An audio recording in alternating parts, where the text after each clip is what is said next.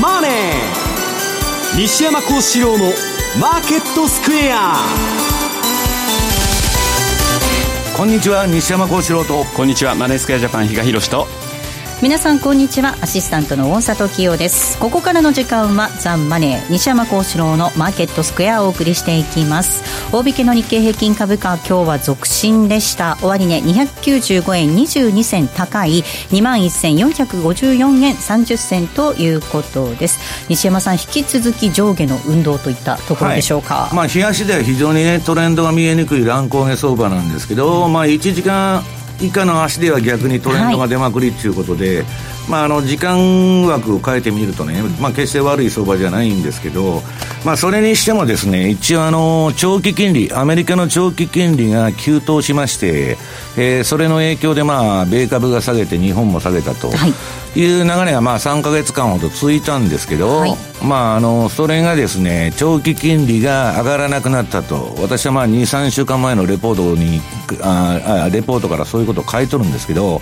長期金利が上がらないんで、えー、去年までのゴルディロックス相場これの雰囲気にちょっと戻ってると。いうことなんですね。はい、で、次に、私はまあ、あの、今回の株の急落もね、まあ、あのまだ大したことないんだと、インフレになったら厳しいんですけど、えー、まあ、今あの、そういう意味でちょっと金利がね、えー、落ち着いてるんで、えー、株もですね、まあ、上げたり下げたりはトランプのあれでしてるんですけど、まあ、ちょっと平穏を保ってるということだと思うんですけど。続いてのコーナーでこの3か月の動き振り返りつつ相場見ていきたいと思います。さあそして為替なんですがドル円がこの時間106円の2526といったところですあの比嘉さん、先週番組の最後にねそんなドル下げないんじゃないかなんていうふうにおっしゃってたところで底打ちっぽい動きになってきてますよね、まあ、そこからあの若干戻してきたかなっていう感じなんですけど、うん、まあ、先にもうネタをばらしちゃうとですね、はい、えーと、ちょっとマーケット関係者といろいろ意見交換をしてるとですねどうしてもですね、うん、あのその時の考えがなんかうまくいってないなっていう人がいたんですね。あなるほど、はい、で その人がどちらかというと、はい、マーケットもう少し下行くだろうというような見方をしていたのでまあ、逆指標に使ったというのがですね先週のその一言だったということなんですね。種明かしそういうことだったんですね、はいえ、ドル円106円の20銭台での動きとなっています、え、番組ではリスナーの皆さんからのコメント質問お待ちしています。投資についての質問など随時受け付けておりますのでぜひホームページのコメント欄からお寄せください。ザ・マネーはリスナーの皆さんの投資を応援していきます。それではこの後午後4時までお付き合いください。この番組はマネースクエアジャパンの提供でお送りします。グローバルヘルスカフェ途上国へ赴き医療システム全体の向上を目指すグローバルヘルス。番組ではマスターの明石医師とカフェの常連客が国際医療協力を取り巻く技術革新や経済の動きなどの新しい潮流について語り合います。放送は毎月第3火曜日午後5時30分から。どうぞお楽しみに。毎週月曜夕方4時からは毎度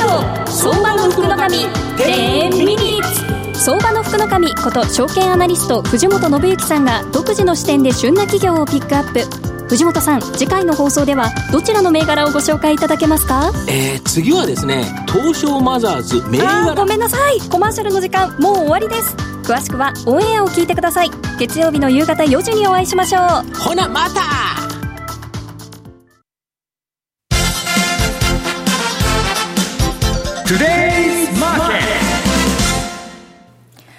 トゥデイズマーケットです。今日のマーケットを簡単に振り返っていきたいと思います。えー、大引けの日経平均株価、先ほどもお伝えしましたが、今日は続伸の動きとなりました。終値が、えー、295円22銭高の21,454円30銭でした。トピックス、こちらは12.30ポイントのプラス、1716.30。東証一部の売買高概算で11億4075万株。売買代金金が2兆1486億円でした。値上がり銘柄数が1492、対して値下がりが536、変わらずは51銘柄となっています。東証一部売買代金のランキング、トッププ、任天堂です。2位にソフトバンクグループ、3位がファーストリテイリング、そして4位がトヨタ、以下三菱 UFJ、ファナック、ソニー、東京エレクトロン、武田、三井、住友と続きました。この上位 10,、えー、10銘柄のうち、えー、下落となったのがトヨタ、4位のトヨタのみとなっています。その他の銘柄揃って上昇です。業種別の売買、えー、業種別の騰落率見ていきますと、今日は33業種のうち、31業種が上昇となりました。上げ幅大きかったのが海運、そして非鉄、ガラス、金編の工業。下げた2業種ですが、こちらはガスと銀行、ガスと銀行、この2業種がマイナスとなりました。東証一部今日新高値となった銘柄が74銘柄、一方新安値となった銘柄が6銘柄ありました。新安値は6銘柄となっています。続けて為替の動きも確認しておきたいと思います。ドル円、えー、先ほどもお伝えしておりますが、106円の20銭台での動き、106円2526です。ユーロ円が130円の7889、そしてユーロドルが1.231316での動きとなっています。えでは、マーケットのポイント、比嘉さんです。3月も今日で終わりということになります。はい、そしてその最後の日がですね、えー、今日は、えー、グッドフライデー。ということで、まあ、欧州、アメリカもですね、今日はちょっとマーケットがお休みと。で、月が変わって、えー、4月に入った最初の、えー、月曜日も、イースターマンデーということで、うん、まあ、欧州市場がお休みと。まあ、そういう意味では今日は比較的、動きの小さい。はい、まあ、当たり前って言ってしまえばそれまでなんですけれども、ただやっぱり今週もね、意外とやっぱりその、その前に入るまでは、ボラティリティが大きい動きだったかなと。まあ、特に株式市場というのがやっぱその、えー、代表とい。うような感じにも見,、見てたんですけど、そうですね、一方で為替の方って先ほど西山さんが金利の話もちらっともされてましたけど、うん、実を言うとえっとね、あんまりその金利とまた、あの、方向性がですね、噛み合ってないというか、一時その106円台にドル円乗せた時あるじゃないですか。えーはい、あの時金利買われてるんですよ。買われてるってことは金利が低下してるってことなんですけども、うん、やっぱり今週はどちらかというと、その各市場、えー、月末にあたってのリバランス、で、今日がもう、あの、お休みだっていうのがあるので、いつも以上に早めにその動きになってたので、そういうまちまちの動きになってたのかなというので、まあ、あのまだここからじゃあ新たな方向性どうなるのよというところはですね、まあ、これはもう月が変わってからというような感じで、あくまでもこの1週間というと、やっぱり調整、それまでどっちにポジション傾けてたか、その調整のですね、息を出ていない、そんな感じがしてますよね。だですので、また来週というかもう来月、4月からなんですけど、まあ、企業側としては、えー、日本サイドは新年度ということなんですが、多分ご挨拶回りがメインなんで、すぐに動けない。で、じゃあ外人税はっていうと、まあ、雇用統計も当然気になるんでしょうけど、おそらくちょっと、えー、私はですね、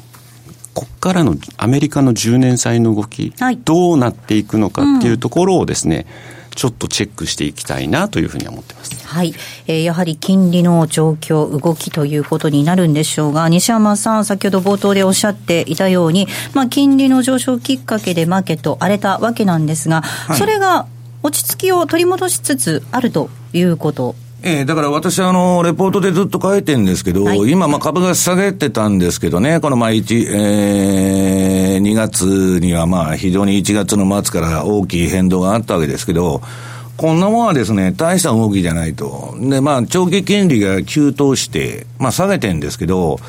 えー、FRB はやろうと思ったら、緊急利下げでもですね、QE でもまだ何にも、何でもできると。まあ、あのーえー、インフレになってないんで、打つ手はいくらでもあるわけです。はい、で、その中で、この下げをどうやって止めたかというと、まあ、ステル、ステルス QE と言われるですね、えー、不動産担保証券を金融機関から買い上げて金ばらまいて、それで相場止めたわけです、一旦は。はい、だから、まあ、あのー、この金利が急上昇して株が下げたわけですから、はい、その金利が今落ち着いてるわけですから、うん、そんなめちゃくちゃ下げないだろうと。それはトランプの他の政治的要因では下げる可能性はありますけど、基本的に金融の一丁目一番地はアメリカの長期金利ですから、うん、それが落ち着いてるんだから、まあ、あのそこそこまあ相場も落ち着くと。ただじゃあ、ゴールディロックスが復活とか言ってるんですけどね、買いの流れになったかって言ったらそうじゃないと。まあ、とりあえずドスンと下げてですね、その後の調整相場になってると。いうだけだと思うんですけど。はい。まあ、年明け以降、1月はそこそこその去年の動き引き続引き継いでいたわけなんですが、2月以降、こう急にね、大きく動いて、それがこの2か月間で少し収束しつつある。だから4月以降どうなっていくのか。まあ、しばらく調整なのか。あのー、まあ、どういうんですか？株の循環からして10月、4月というのは、えー、過去200年のアメリカの株式の、株式相場の歴史の中で上げ期間はそこだけなんですね。であとは、まあ遊び相場だという意味からすれば、あの、これまあ、ガンドラックも何もみんな言っとったんですけど、ラリー・ウィリアムズも。まあ、前半はそんな下げないだろうと。で、むしろ後半が怖いと、今年は。で、まあ、それはアメリカが短期金利を引き上げてくると危ないという、まあ、心になるんですけど、要するにですね、えっと、ちょっとそのドル円にしても、株にしても例年の循環っていうのはね、ちょっと崩れてる。はい、去年の、えー、10月から日米株式とも今年の1月まで爆発的に上がったんです。うんだから、そこでまあ、リグおうと思ったらいくらでもリグを得るわけですよ。で、2月に来て、えー、ドーンと下がったと。で、押し面買いだっちゅう人がですね、下げ3波でまた落とされて、まあ、かなり悲観的な見方つ、あのー、強いんですけど、基本的には金利上げて下げた相場ですから、株が。まあ、今は小康状態と。だから、まあ、方向性のない中で、まあ、冷やしベースで見ると、乱高下のぐちゃぐちゃ相場になってると。で、まあそれはもう教科書通りの動きなんですね。まあ相場っていうのは循環ですから、上げ相場、下げ相場、調整相場というのの繰り返しなんでね。まあ、あの、今、調整局面にあるということだと思うんですけど。この金利が安定する、金利の動きを見据える上では、どんなことが重要になってくるんでしょうかね？いや、金利にとって最大の、その、難しいところはね、はい、えっと、今まで、えー、っと、イエレンがぐずぐずして景気拡大期が100ヶ月も続いてるのに、えーまあ、利上げが遅れてるんですね。うん、景気の実態からしてアメリカの金利はもっと上がってていいんですけど、今もう3.5%ぐらいに短期金利がなっててもおかしくないんですけど、それをイエレンがやらなかったと。うんで、その付けをですね、今、パウエルが払ってるわけです。はい、だから去年からもう景気拡大期の末期に入ってから慌てて金利上げとる。いつでもこれは FRB っていうのは利上げ後ずれして、えー、相場の末期とか景気の末期になってから慌てて金利上げるから暴落しちゃうわけですよ。うんうん、で、それをまた今もやってるわけです。で、難しいのは、えっと、トランプが、こんなね、えっと、アメリカ景気盤石だと企業業績もいいという中で、えー、要するにもう、えー、人間で言ったらですね、もう体力が有り余ってるような状態で、はい、そこにまた追加の経済政策をワンワン盛り込んできたんですね。インフラ投資から、減税から。そうすると、もうエネルギーが有り余ってるのに、まだ、ガンガンガンガンそこにエネルギーつぎ込むわけですから、経済的には変なインフレになっちゃうとおかしくないと。はい、なっちゃってもおかしくないと。うん、そうするとパウエルはそこのところにもう目を配って、トランプの、えー、政策から考えたらどうしても金利上げなきゃ、インフレになっちゃうと。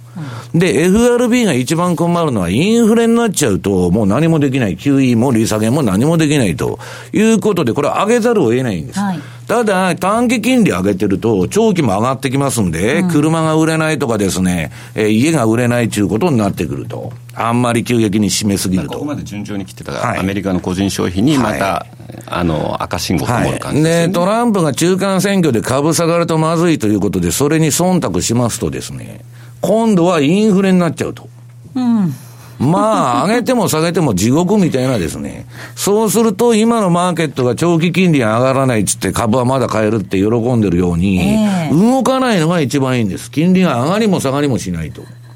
だけど、そんな事態はですね、長くは続かないということなんですね。なので、ちょっとですね、あの、一時あの、注目されてた、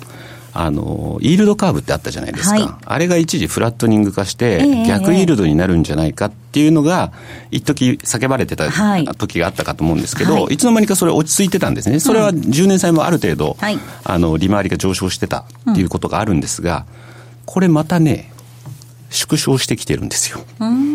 なので、フラットニング化に向けた動きで、その,、あの幅っていうのが、もう40ベーシスぐらいに入ってきたので、ええ。そういう意味では、ちょっとこの10年債、ここの利回りが下がってきてることがより強くなると、そのフラ今度フラットニング化の方に市場が目を向け始めるとですね、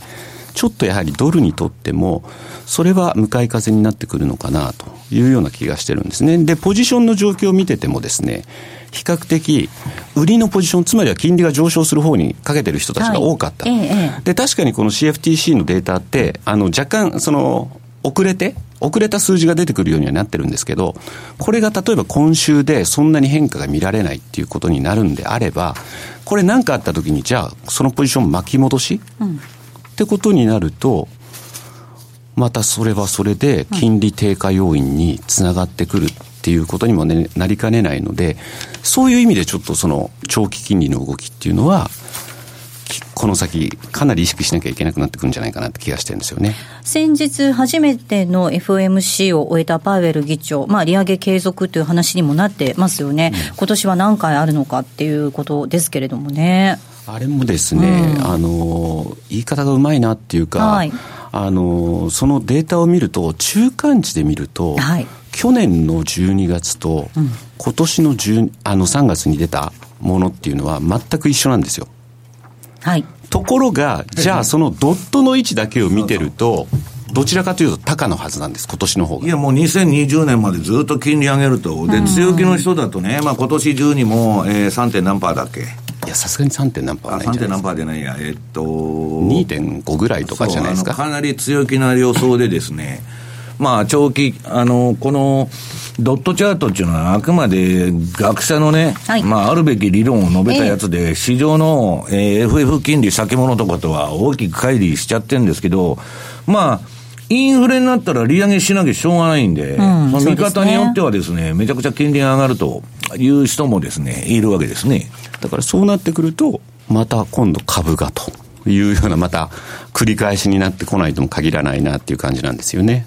本当にこれ、西山さん、難しい局面ですよね。だから、まあ逆に言えばね、イエレンはパウエルからしたらですよ、ええとんでもない負の遺産を残してくれたと。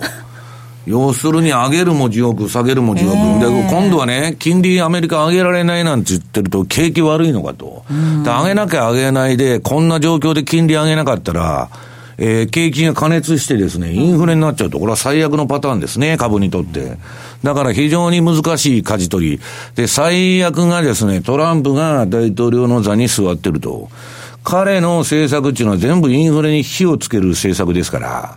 ちょっとそこら辺がね、えーかなり難しい舵取りになるんじゃないかということなんですね。あとはあれじゃないですか、この1、3月って結構ボラティリティ大きかったんですよ。はいあの意外と株の方ばっかり目がいってるんですけど、為替もドル円って、去年年間高低差11円しかなかったのに、この1、3月で9円の高低差がすでにもう生じてるわけですね。はい。で、まあ、去年があまりにも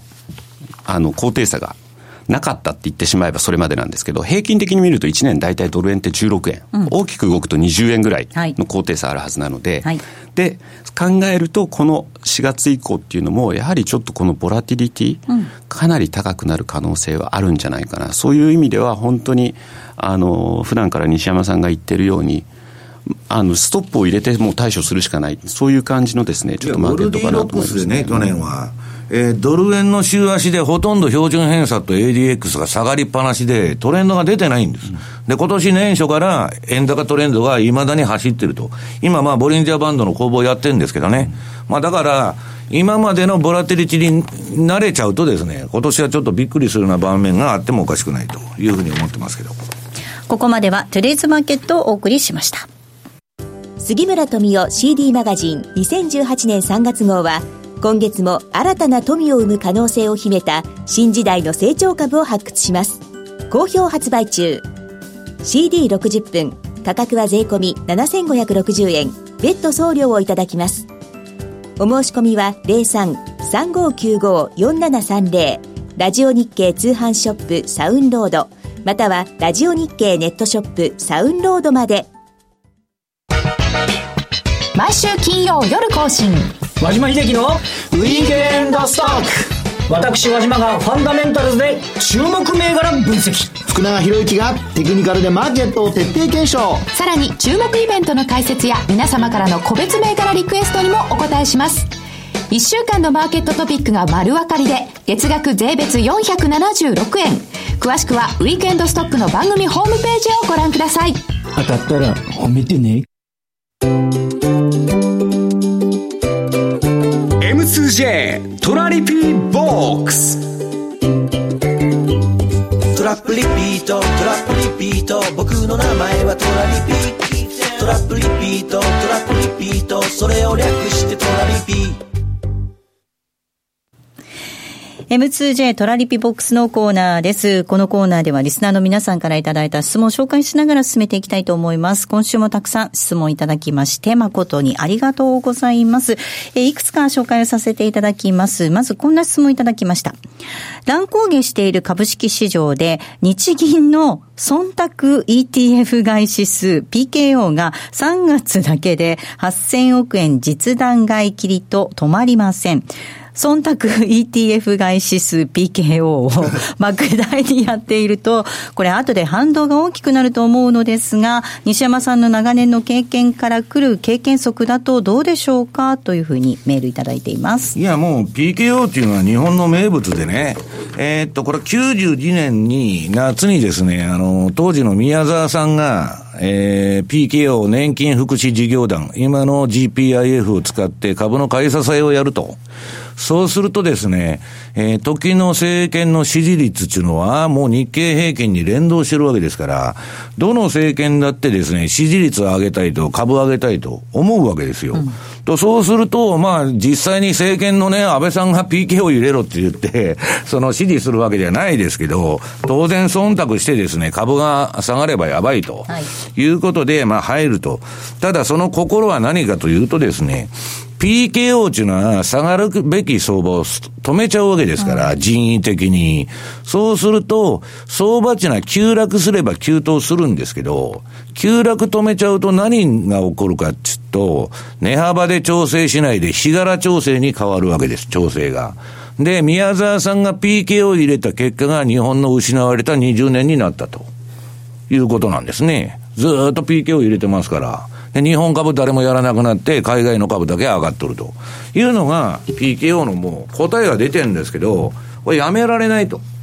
いうことですよ。モルヒネみたいなもんですよね。一回、もうホテルカリフォルニアと一緒でですね、チェックアウトはできるんだけど、やめようと思ったらやめられるんですけど、うん、要するに、あの、やめられないと。破綻するまではですね、やめられないということなんですね。もう、効果がないことは分かってるんですけど、うん。だからまあ PKO の効果っていうとね、日経平均で2000円下駄履いてると言われてるんですけど、はい、その ETF 買いの分で。えー、まあなん、まあそれやめたらそれ剥げちゃうんで、うん、余計にやめられないと。いうことなんですね。はい、はい続いての質問を紹介します。FX 太郎さん。4月以降のドル円の見込みについて教えてください。ドル円は108円、あるいは110円まで戻るとの記事も散見されますが、ロング目線で見た方がいいのでしょうか？それとも戻り売り戦略そのまま続けた方がいいでしょうか？え米株は11月から4月まで強い傾向がありますが、4, 4月に持ち直せないと5月は Sell in May で売られて、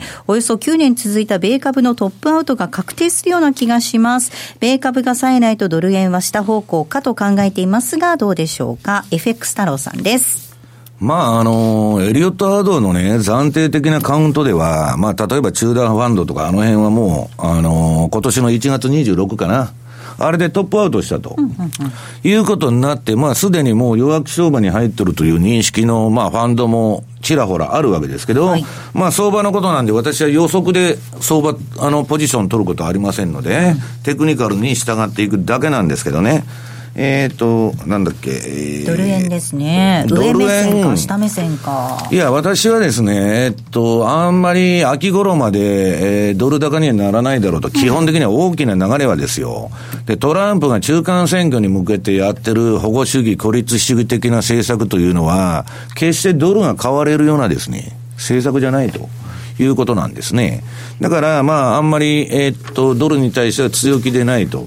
いうのが大雑把な相場感。ただ、えー、ドル高になるかもわかりませんから、私はこういう予想を申していてもですね、テクニカルテ、テクニカルがドル買いが出たら、ドル買いのサインに従うと、日足であれ、1時間足であれ、なんであれ、それでやってるということなんですね。だからまあ、あんまりね、相場で大損する原因っていうのは、思い込みと決め打ちなんですよ。必ずどっちか行くなんていうのは、相場感を持たない方がいいと。で、まあそのためにテクニカルという道具を使って、要するに人間の感情っていうのはブレまくるんで、まあそのブレまくらないように、えー、テクニカルを見て、で、ストップロスの規律を入れてやっていくと。いうのが、まあ一番いいと思うんですけどね。あと一つ、多分4月早々に日銀単価出てくるはずなんですね、そこで企業があの想定レート、どのくらいに設定してくるのか、えー、今回、えーと、今年度末って、確かドル円だと110円ぐらいでみやってたはずなんですね。で、それが大きくして下がってきてたんですけど、えっ、ー、と、輸出はそれほど動いてなかったというようなですね、まあ、節度あるオペレーションに徹してたという話もありますので、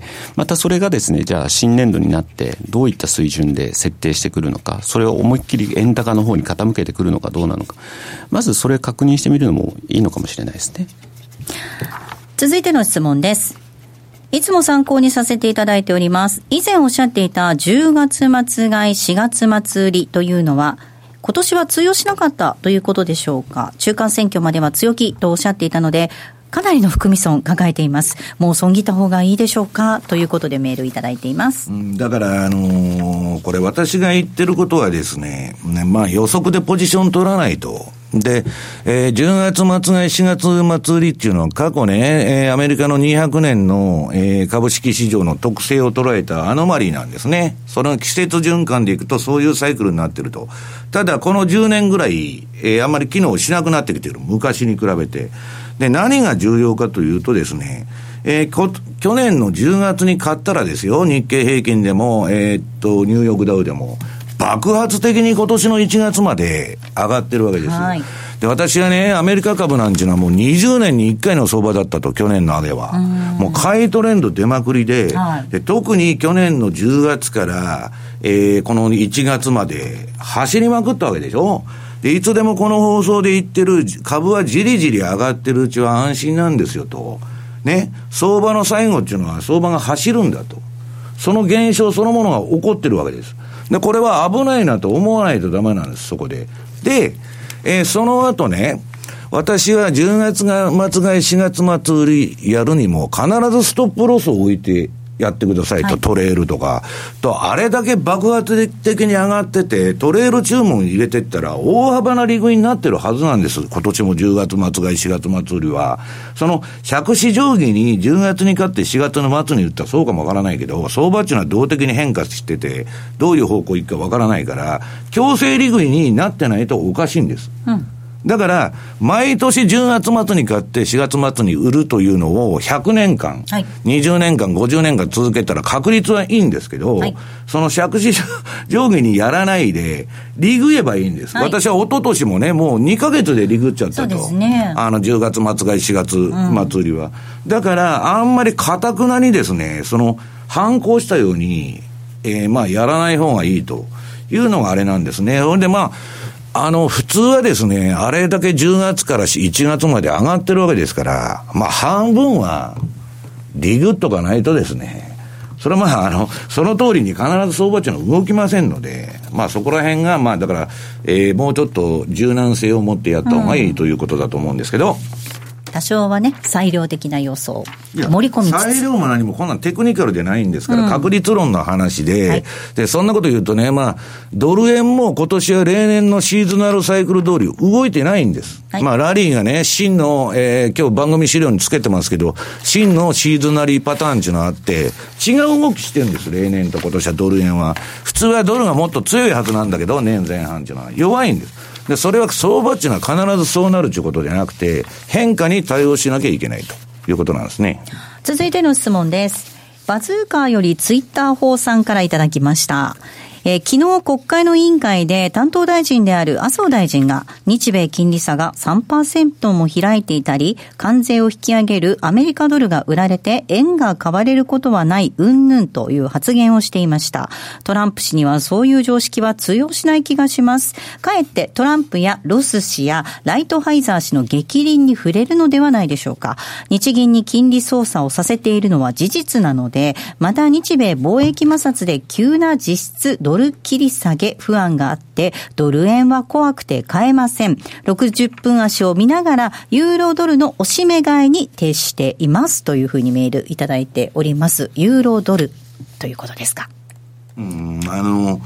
これあの、なんだっけ、これ最近のニュースによってあの、米国と、あ米国ってアメリカと韓国のね、あの、協定最高賞っていうのやっとるでしょう。通貨安競争を阻止するために、はい、えー、協定の見直しで韓国とやったと、はい、えー、アメえー、アメリカがですね、うん、これ日本ともやるに決まってるんですよ。そうするとね、まあ、け結論だけ言うと何が起こるかって言ったら、介入はもう絶対許さないぞと。えー、相場操縦、マニピュレーションはご法度ですよと。いうことになるわけです。日本に対して。はい。はい、日本に対してもこの流れで来るとですよ。うん、だから、為替の歴史は政治の歴史って私は言ってるんですけど、今までここ何十年かはね、金利差だけでやったら儲かったと。だけど80年代は政治がテーマだってわけです。それが30年ぶりにトランプの時代になって、その時代に戻った可能性がある。だから、えー、この方が言われてるように、やっぱ政治面への目配りっていうのはね、えー、ちょっと必要かなという気がするんですけどね、私も。そうですね。はい、一方で、ユーロドルを60分足、1時間で取り組んでいらっしゃるというお話なんですが、ユーロが強い？足でもね、割とあれですよ。確かレンジですよ、ずっと。レンジですね。1.22、1.25のレンジをイメージしてて、自分も言ってたのが、1.22ドル台だったら買って、はい、で、えー、23後半から24で売り。なるほど。で、そこからまたひっくり返すみたいなのはずっとここのところワークしてるような気がしますけどね。はい。え参考になさっていただきたいと思います。さあ、そしてセミナーのご案内なんですが、比嘉さん、4月に大阪でセミナーが開催される予定ということですね。そうですね。ちょっとまた、この3月はちょっと、あの、全国セミナーがちょっとお休みになってたというのがあるんですが、はい、まあ、年度明けからまたスタートしますよ、ということですね。はい。えー、全国セミナープロジェクト 2018FX 株価指数 CFD1 日徹底攻略 in 大阪ということで、4月15日日曜日になりますが、えー、セミナーを開催いたします。会場はハートンホール毎日新聞ビルの地下1階、地下1階になります。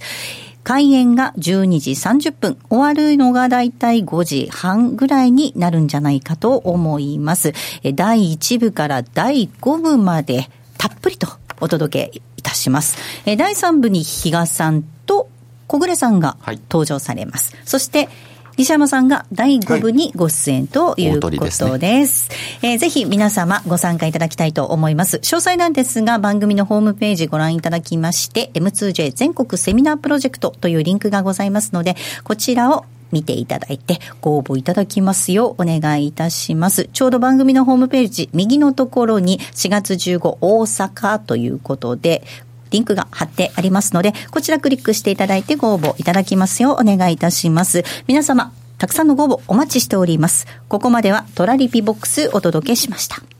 西原光一です大橋ろ子です私たち2人がお送りする「集まれトレーダーシンプル FX トレード」は FX トレードに特化した番組です。私西原光一のトレードアイデアをご紹介するほかリアルタイムでトレードのヒントをお届けします。毎週木曜夜9時30分より生放送ユーストリームでも配信中。健康生活応援番組「健康ネットワーク」4月から毎週月曜夜10時に放送時間が変わります皆様の健康美容のために役に立つお話を毎回専門家をお招きして伺います。健康ネットワークは月曜夜10時から。浜田節子です。鎌田新一です。投資という冒険をもっと素敵にするためにマーケットのプロを招いてお送りする「ゴーゴージャングルマーケット」は毎週金曜午後4時から。お聞き逃しなく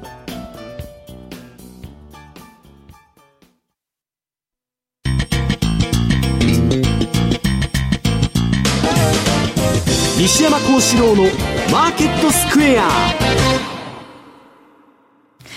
さあ、このコーナーではマーケットの見方について西山さんにいろいろな角度で教えていただきます。今日のテーマです。リスクは去ったのか？トランプの内外政策と相場の行方です。はい。まあ、あの今、まあ、ゴルディロックスになってると、まあ、長期金利も落ち着いてですね、まあ、一旦相場、えー、小休止みたいなことになってんですけど、まあ、ここのところ、矢継ぎ早にですね、まあ、いろんな、まあ、これからの外交スケジュールとか、まあ、内的にはですね、えー、っと、アマゾン。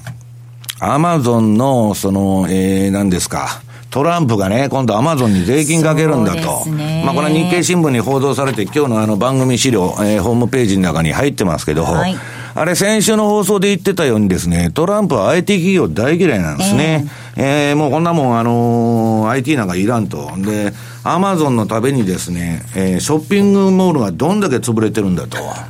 ね、デパートがどんだけ不況になってんだと。いうことで、まあ、その人たちの陳情も受けてですね、トランプ支持者の。まあ、アマゾンから税金をむちゃくちゃ取るということで、おとついの相場でアマゾンがまあ7%も急落しちゃったと。まあ、トランプの保護主義とか孤立主義っていうのは、まあ、よそに税金取るっていうのもあるんですけど、内側の企業にとっても民主党支持のですね、アマゾンなんていうのはけしからんと。はい、で、俺のことをね、まあ、アマゾンのオーナーはワシントンポスト買収したんですけど、俺のことをむちゃくちゃ書いとると。けしからんと、こいつは。で、アマゾン潰すぞという、まあ、感情的な政策をまあ、やっとる風にも見えるし、あえて知っててやっとる面もあるんですけどね。まあアメリカファーストっていうのは、まあ、グローバル企業はいらんと。あんなアメリカで税金も払っとらないやつはけしからんという、まあ流れなんです。はい、で、トランプが座っとる以上ですね、リスクなんて去らないんですよ、アメリカのその、えー、大統領に彼の座がいる。あの、あ彼がまあ、その座に座ってる限りはですね。トランプ自体はい。で、今ね、アメリカの民主党系のシンクタンクからいろんなレポートが出てきてる。共和党系のトランプ支持のね、極右と言われてるとこから出てきてるならわかるんですけど、何を言ってるかちょっと、ここ70年の、えー、アメリカが世界的にやってきた枠組み、まあ、グローバル経済だとかね、金融資本主義とかグローバリズム、それはリベラル的な考え方の社会っていうのはもう終わるんだって言っとんです。民主党系のシンクタンクまでが。これはね、トランプ個人の意思でアメリカが保護主義やってんのかどうか、ハテナマークがついてきたんですね。民主党のシンクタンクまでそんなことやっとると。ということは、なんだというとですね、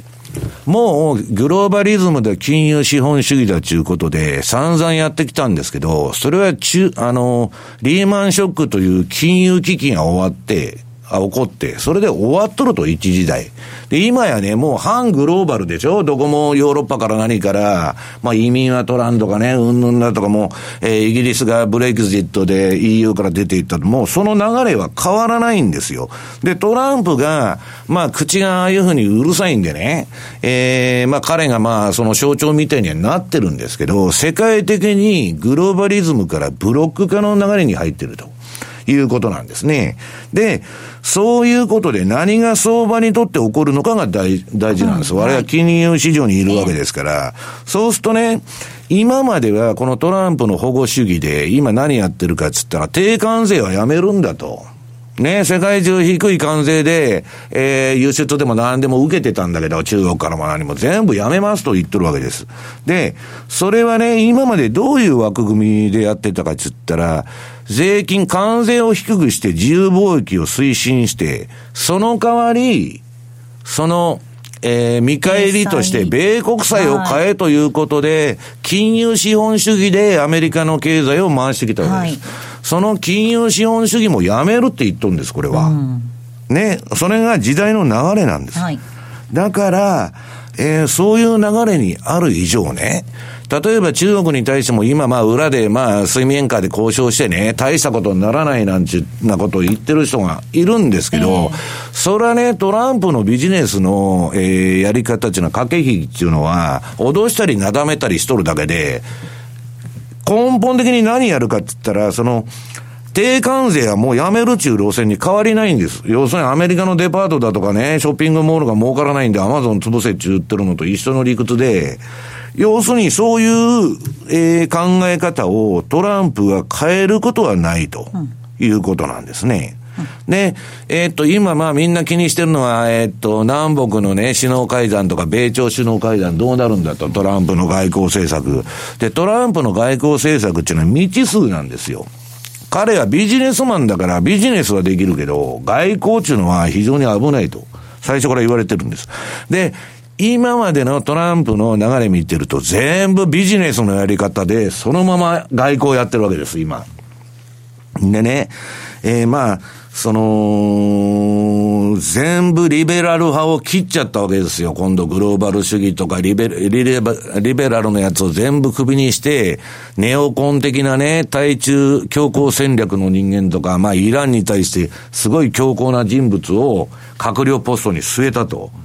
で、トランプはじゃあ戦争に行くんだろうと。それも超単純な見方でね、私が言ってるようにトランプというのは、この前まで北朝鮮わーわー言ってて、今和解するって言っとるじゃないですか、北朝鮮と。で、彼は何をやってるかっつったら、なんだかんだ言ってかき回してるんだけど、他の国に勝手にやってくれって言っとるだけなんです、あれ。ね。で、自らは、極東からも中東からも引き上げていっいくと。で、アメリカさえ鎖国して食えるんだから、アメリカさえ良かったらいいんだということをやってるわけです。で、そんなことはないだろうと。アメリカ軍事費むちゃくちゃ増やしてるじゃないけど、いうことを言う人が私にもいるんですけど、いや、それはね、軍産複合体に、えー、たぶらかすっていうか、媚びを売ってですね、えー、軍事費だけ雇ってやったんで、お前らね、戦争しないけど我慢しろっていうことなんですよ。実際に戦争はしないと。ただ、その、騒動を、うん、予算だけ取って、騒動を起こしてね、噛みついたりうんぬんして、えー、日本が軍事あ、武器買ってくれたとか、韓国が買ってくれたと、売り上げも上がるしと、いうことをやってるだけで、彼の発言を単純に捉えない方がいい。で、とにかくあの大統領の就任演説から始まってですね、彼のやってることは一切ブレてないわけです。だから、その方針が私は変わることがないと。で、日本と安倍さんと仲がいいからね、トランプは日本は甘く見てくれるとか、そういうことも考えない方がいいんだと、私は思うんですね。うんだから今回ね、今週もあの、朝鮮半島リスクの部分でですね、かなりなんかこう、進展が見られるんじゃないかみたいな期待感が高まってましたけど、はい、私も全くそれまず、まだ現実に開催もされてないじゃないですか。まず、いつになるかもわからない。で、実際にじゃあ席をつきました。いきなりトランプが席を立つかもしれないとか、はい、終わってみるまでこの人の場合はわからないっていうのは正直なところそれは僕はね、ないと思うんですよ。トランプは、えー、っと、北朝鮮の問題はね、ロシアと中国でやっとけっていう腹ですから、表面上は、そう、ロシアが作ったんですから、北朝鮮は、はい。当然じゃないですか、その、えー、っと、石油から何から全部今、あの、えー、経済制裁やっとる中でも裏で流してるわけですから、だから、えー、日本も日本で勝手にやってくれと。いうのが基本姿勢なんで、だから表面的にはね、それはまあ、北朝鮮はあんなすぐ核放棄するということはないですから、うんドンパチみたいな雰囲気にはなるかもわかんないけど、それでトランプがじゃあ激怒してね、北朝鮮に攻め入るとかいきなり、そんなことはもう全然ないと。むしろ彼としては極東とか中東のことに関わりたくないと。はい、今まで中東に関わってたのは石油利権があったから関わってたんだけど、えー、もうシェールオイルも出るのにですね、うん、まあどうでもいいということだと思うんですけどね。ビジネスマン的な外交っていうことであれば、無駄なコストっていうのはやっぱり払いたくないですもんね、うん、外交でね。トランプはね、なんか事業するときに彼のファンドの裏にいつでもロシアがついてるって昔からもう何十年前から言われてるんですよ。だからプーチンともドンパチうんぬん、表面的には、そういうことを発言してやるんだけど、裏ではそう、全部劇場型なんですよ。うん、彼のは、プロレスのマイクパフォーマンスをずっと表面上やっとるんだけど、定流にある彼の孤立主義っていうのはね、アメリカさえ儲かれいいんだっていうのは、まず変わらないと。彼がクビになるまで。うんいうふうに私は思っといた方がいいんじゃないかなと思ってるんですけど。それがマーケットにどうこう反映されてくるのか、移ってくるのか。だから。あまり長い目でこうだっていうふうに方向決めちゃうと危ないっていうことですよね。だからみ、通す上で。いや、マーケットは今までのね、70年間の枠組みがアメリカが、うん、要するに自由貿易推薦して、うんぬんして、代わりにバーターでね、米国債為すっていう図式が崩れると。そうすると金利だって上がっていくかもわからない。で、そういう中でね、えー、っと、今の、その、えー、どういうんですか、中央銀行バブルで、その、支えてきた、まあ、リベラルの民主党も何やってるかったかっつったら、ベトナム戦争から始まってね、うん、えー、っと、その、イラクだとかなんだとか、まあそこら中手突っ込んで、うん言ってることとやってることは全然違うんですよ。リベラルの民主党だってですね、アメリカっていうのは世界中かき回して世界の警察官だっつってやってきたわけですよ。だけど、トランプはそういう無駄なコストはもう使いたくないんだということははっきりしてるわけです。で、今までね、世界の、こんなことはまあ放送で言うのはどうかと思いますけど、デフレが極まると、もうどうしようもない不景気になると、第一次世界大戦とか第二次世界大戦、うん、戦争という、えー、国家がやる公共事業によって、えー、強制的に需要を作ってきたの。はい、で、それが今核の時代、そんなことはできないんで、民主党のリベラルとしては、QE をやってきたわけですよ。その、金融資本主義が終わっちゃったんだけど、時間稼ぎしなきゃいけないと。で、トランプは今言ったようにアメリカさえ良かったらいいという孤立主義とか保護主義の流れに、舵を切っとるわけですから、今までの枠組みが崩れるということはね、はい、今までの相場のスタイルが崩れるということなんです。はい、だから、我々はもしかしたらですよ、うん、今そういう時代の大転換期にいるのかもわからないということなんですね。はいここまではマーケットスクエアのコーナーをお届けしました。M2J マーケット投資戦略さあ、このコーナーでは来週に向けての投資戦略伺っていきたいと思います。比嘉さんです。はい。えー、その前にですね、一つご紹介しておきたいのが、はい、えー、トルコリラインですね、先週の確かこの番組の時ってかなりまたちょっと下げがえー、大きくてですね、最安値を更新するという動きになってたかと思うんですが、えー、っと、昨日あたりからですね、トルコリラインのあの標準偏差のチャートとか見てると、一旦その売りのトレンドは終わったかなっていうふうに見えるんですね。ただ昨日相当ですね、あの、マーケットが薄かった中での動きかなということもあるので、はい、えー、っと、ドルトルコリラの動き、これも昨日4から3.94台まであの下がってるんですよ。そういう意味では、これがあの、たまたま薄商いの中でそういうふうな動きになってるのかどうなのかっていうのを、もうちょっとこれ、あの、月変わって、えー、見定めてからですね、うん、えー、本当にじゃあ一旦売りは終わったかっていう判断にしてほしいなというふうに思います。はい、で、まあ来週はやっぱりもうドル円だとは思ってるんですが、先ほどなんか質問コーナーでね、あの、長期的に見れば買いなのかなみたいな話もありましたけど、え私は105から下っていうのは、まだちょっと買い買っててもいいかなっていうのはずっと、そこはあの思ってる部分があってですね、ただ、あのまあ、えー、ここからまだ目先、104をすぐに割るっていうのがですね、イメージもできてないんですけど、じゃあ107を超えるかっていうと、これも、あの、イメージができない。だから今週ね、ワンタッチあったんですけどね。はい。だからそういう意味では、ちょっとしばらくその間でのレンジになるのかなっていうふうには思ってますけどね。はい。えー、ドル円この時間106円の1819です。ユーロ円が130円の77銭から82銭。そしてユーロドルなんですが、1.231518あたりでの動きとなっています。えここまでは投資戦略のコーナーをお届けいたしましたえさてお送りしてまいりましたザンマネー西山幸四郎のマーケットスクエアお別れのお時間です。ここまでのお相手は西山幸四郎とマネースクエアジャパン比嘉宏と大里清でした。さようなら。この番組はマネースクエアジャパンの提供でお送りしました